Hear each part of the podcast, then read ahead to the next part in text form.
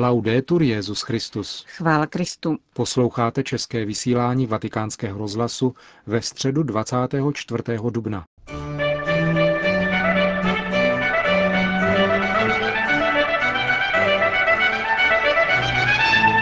Benedikt XVI. se setkal s biskupy zakavkazských republik.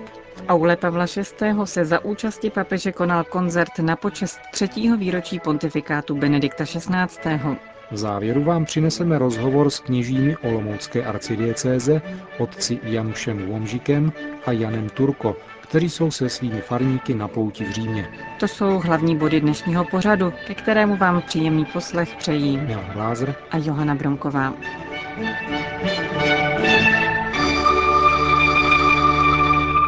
Zprávy vatikánského rozhlasu. Vatikán. Benedikt XVI. se setkal v rámci pravidelných návštěv biskupů u apoštolského stolce ad limina apostolorum se čtyřmi pastýři působícími v Arménii, Gruzii a Azerbajdžánu. Katolická církev nemá v uvedených zemích právní subjektivitu a dohromady tam žije celkem 250 tisíc katolíků, kteří patří ke třem ritům – arménskému, latinskému a chaldejskému. V Arménii tvoří katolíci 4,7%, v Gruzii 2,3% a v Azerbajdžánu nedosahuje počet katolíků ani setinu procenta z celkového počtu obyvatel. Svatý otec v dnešní promluvě k biskupům tohoto regionu poukázal na kulturní a sociální potíže tamnější pastorace. Po pádu Sovětského svazu prošlo obyvatelstvo vašich zemí na cestě k pokroku významnými sociálními změnami, ale přetrvávají svízelné situace, Existuje mnoho chudých, nezaměstnaných a uprchlíků, které válka vyhnala z jejich domovů a vystavila je nouzi. Pohnuté události 20. století však neudusily plamen Evangelia, které v zakavkazských zemích nalezlo plodnou půdu. Nepřestávají se vyskytovat vnitřní či vnější násilné konflikty, které si vyžádali mnoho obětí, z nich církev mnohé považuje za mučedníky víry Benedikt XVI. pak poukázal na skutečnost, že malé státce katolického společenství žije svou víru v kontaktu s jinými křesťanskými vyznáními a náboženstvími, pravoslavnou a arménskou apoštolskou církví, židovskou obcí a islámem a zdůraznil, že v tomto mnohonáboženském kontextu je důležité, aby katolíci pokračovali ve spolupráci s jinými církvemi a také se stoupenci jiných náboženství a ještě více je zintenzivnili, jak se to již v mnoha oblastech děje. Occorre poi impedire che je třeba zabránit tomu, aby tam, kde komunismus nevyvolal erozi katolické identity, byl smysl pro církevní příslušnost oslavován záludnými formami nátlaku. Proto se připojuji k touze vašich katolických společenství, aby jim byla přiznána právní subjektivita, jak ji vyžaduje vlastní povaha katolické církve. Řekl dnes mimo jiné Benedikt XVI. biskupům ze zakavkazských republik. Svatý otec rozhodl o konání tří beatifikací, které proběhnou ve Venezuele, Itálii a Německu. První z nových blahoslavených bude kandelária od svatého Josefa, vlastním jménem Susana Paz Castillo Ramirez, zakladatelka kongregace sester karmelitánek třetího řádu ve Venezuele, která bude beatifikována 27. dubna v hlavním městě Venezuely Caracasu. Druhou blahoslavenou bude Maria Magdaléna od vtělení vlastním jménem Katerína Sordini, zakladatelka řádu ustavičných ctitelek nejsvětější svátosti, která bude beatifikována v sobotu 3. května v Lateránské bazilice v Římě a třetí blahoslavenou bude Maria Rosa vlastním jménem Magdaléna Flash, zakladatelka Institutu sester františkánek misionářek od Pany Marie Andělské, která bude beatifikována 4. května v Trevíru. Dnes o půl šesté večer se ve vatikánské aule Pavla VI. konal koncert, který na počest třetího výročí pontifikátu Benedikta XVI. pořádal prezident Italské republiky Giorgio Napolitano. Symfonický orchestr a sbor z Milána Giuseppe Verdi, dirigovaný Olegem Caetánem a Erinou Gambarini, provedl za přítomnosti Benedikta XVI. skladby Luciana Beria, Johannesa Brahmse a Ludvika van Beethovena.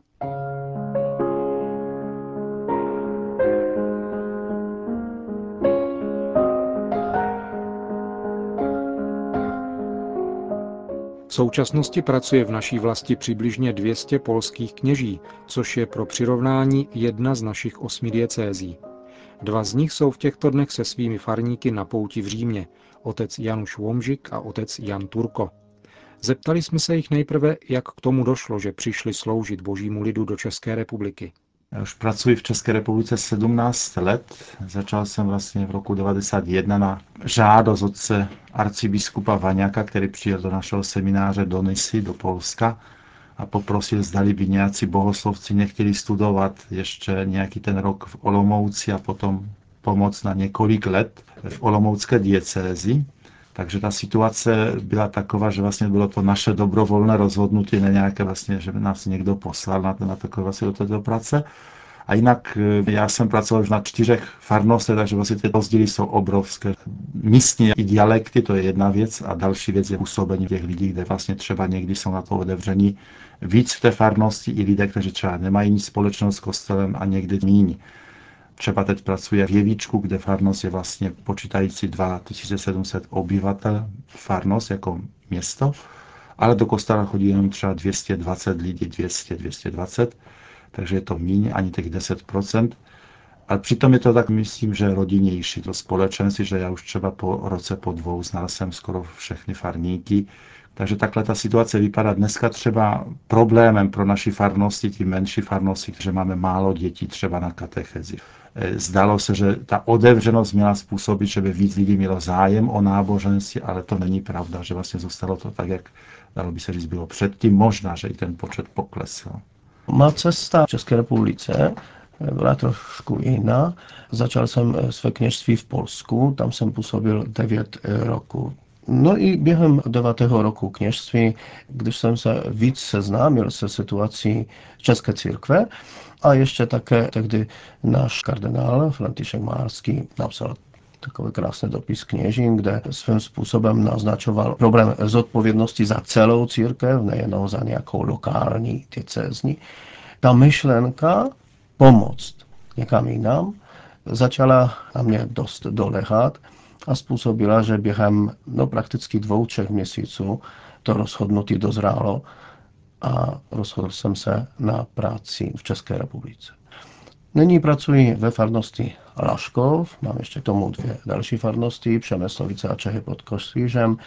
Problémy jsou podobné, jak tady vzpomínal otec Jan, že těch farníků no, je kolem 10% ze všech občanů, ale je třeba zdůraznit, že skutečně práce je, můžu říct si, milá, že ty farníci, kteří jsou, eh, skutečně se zapojují do práce, dají se poznat, chtějí, aby je poznat, aby poznat její problémy, aby jim také pomáhat v jejich eh, běžném životě. Nechtějí být takový anonymní. Čím se liší přístup lidí k faráři v Polsku a v České republice? Tak rozdíl určitě je v tom, že v Polsku vlastně situace i za totality byla, jako dalo by se říct, normální, že vlastně kněz se stával součástí té farnosti, ve které žili, kde lidé vlastně přijímali ho spíš jako toho duchovního rádce, duchovního vůdce, který vedl tu farnost. V České republice myslím, že za totality se to jako udělal jako farní úřad, což už v tom názvu znamenalo, že častokrát kněz se stával úředníkem nejenom pro stát, ale také i pro farnost, kde vlastně lidé na faru chodili jenom vyřizovat úřední záležitosti, nějaké ty potvrzení o křtu, o svatbě nebo o něčím podobným, ale už potom ten blížší kontakt s knězem tak třeba nebyl někdy možný. To se třeba změnilo po padu totality, kde vlastně už ten přístup kněží byl trošku blížší. Já to mám takovou zkušenost svojí první farnosti, když jsem byl jáhnem, jsem přišel do strážnice, kde se lidé ptali, kdo vlastně jáhaň, co tam bude dělat. Vlastně, co to je, kdo to je, protože viděli, že je pan farář věděli, že třeba je kaplan, ale kdo je jáhen, to se ještě nevědělo. Takže třeba tu první neděli, když jsem tam byl na bohoslužbě, mnoho lidí se přišlo podívat, jak vlastně ten jáhen bude vypadat. A myslím, že ten pan farář, který tam byl, to byl otec Jaroslav, který už byl starší, tak na začátku mě jasně to naznačil, že prostě budeme se střídat každou neděli s kázaním, s ostatními věcma, připravy na křti a tak dále, že vlastně mi naznačil, že třeba on, i když je starší, dává mi vlastně tady možnost toho působení třeba i tímto způsobem. V Česku je vidět, že skutečně během totality ten obraz kněze byl nějakým způsobem potláčené. Často se poukazovalo, že kněží to jsou takoví lidé, kteří nemohli najít zaměstnání nebo něco takového. Aspoň s tím jsem se setkal, jestli jde o fárníku, že právě tak mi to vysvětlovali. Možná právě také proto, nejedenkrát e, je i málo povolání.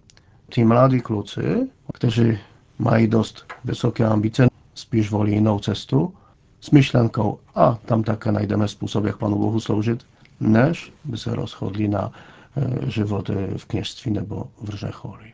Ještě takovou otázku, jako spíš možná do e, našich vlastních řad, tedy kněžských.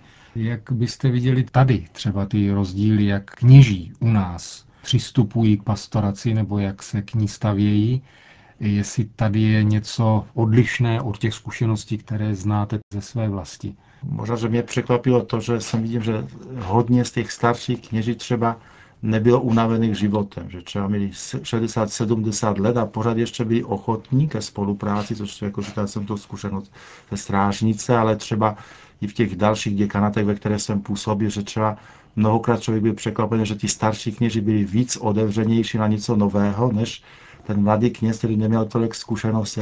Vlastně my jsme měli zkušenosti z Polska s různými věcmi, které se třeba děli v adventní době, v postní velikonoční době, kde vlastně to nebyly jenom běžné bohoslužby, ale třeba byly to exercice, byly to třeba jako adventní roráty, přibližování těch, těch svátků, které vlastně prožíváme během roku. Takže bych řekl, že vlastně v tomto ti kněži byli otevření, jo, ale víc ti starší. Někdy skutečně je eh, smutné, když se chce zavést, jak tady otec Jan vzpomněl, například nějakou pobožnost spojenou s adventem nebo s postní dobou a tak dále. A ich hned je, a zase nám zavadíte nějaké polské novinky, nebo eh, ten jakby v tom ich hned muselo být něco zlého. Bohu dík, já musím říct, že ve svém dekanátě no, na to se nemusím stěžovat. Je, skutečně je ta odevřenost, spíš naopak Jedenkrát se spolubratři ptají, kněží ptají na to, zda nemáme nějakých zkušeností s tím nebo s tím, aby se podařilo to nebo ono dosáhnout. Vůbec nepovažuji, že všechno, co jsme dělali v Polsku, je dokonalé a musí se to dělat. Ne. Ale to, co vím, že vydávalo plody a vidím, že může vydávat plody tady, proč to nepoužít? Že?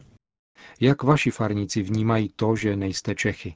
Takhle, možná ten začátek je takový překvapení pro lidi, protože vlastně přicházíme do farnosti, kde se my učíme ještě. Já jsem byl ve čtyřech farnostech a vždycky to je něco nového i tím dialektem těch lidí. A myslím, že lidé eh, pochopili vlastně v těch farnostech, do kterých přicházíme, že ten rozdíl, ten jazykový samozřejmě vždycky bude, jako to, to je jasné, ale vlastně spíš ten duchovní život je mnohem důležitější než ty rozdíly, takže Dneska už třeba ten rozdíl takový jazykový není, že jsme po, po těch letech se nějak naučili česky mluvit, ale i v tom, že vlastně lidé přijímají ty naše zkušenosti, že třeba spolu s námi se vydají na nějakou cestu. My jsme měli třeba před dvěma roky vlastně takovou pout do Čenstochovy z mládeži, kde vlastně ti lidé viděli ten, ten život farních společenství v Polsku, kde vlastně viděli, že tam, když jsou poutníci a cestují třeba na poutňák, tak ta farnost těch poutníků přijímá vlastně s tím otevřenosti a vlastně třeba přichystá pohoštění, přichystá noce a ještě další spoustu věcí, ale to je vlastně takové jako jaksi něco nového, něco vlastně, co se nepoznalo třeba v České republice předtím. Myslím, že mé zkušenosti byly podobné na počátku. S námi porozumí, zda no, dokážu se nějak vcítit do jejich situací, tím spíše, že jsem přišel na Konisko jako, myslím, první kněz Polák, takže nikdo tam ještě prostě neměl jsem žádných zkušeností. A myslím, že dneska po už několika letech, já už jsem v konickém dekanátě sedmý rok, takže e, teďka myslím, že jsem vnímaný už, můžeme říct, pořádně jako v rodině, je, v takové farní rodině, z čehož mám velkou radost. Děkujeme za rozhovor. U našeho mikrofonu byli otec Januš Vomžik a Jan Turko.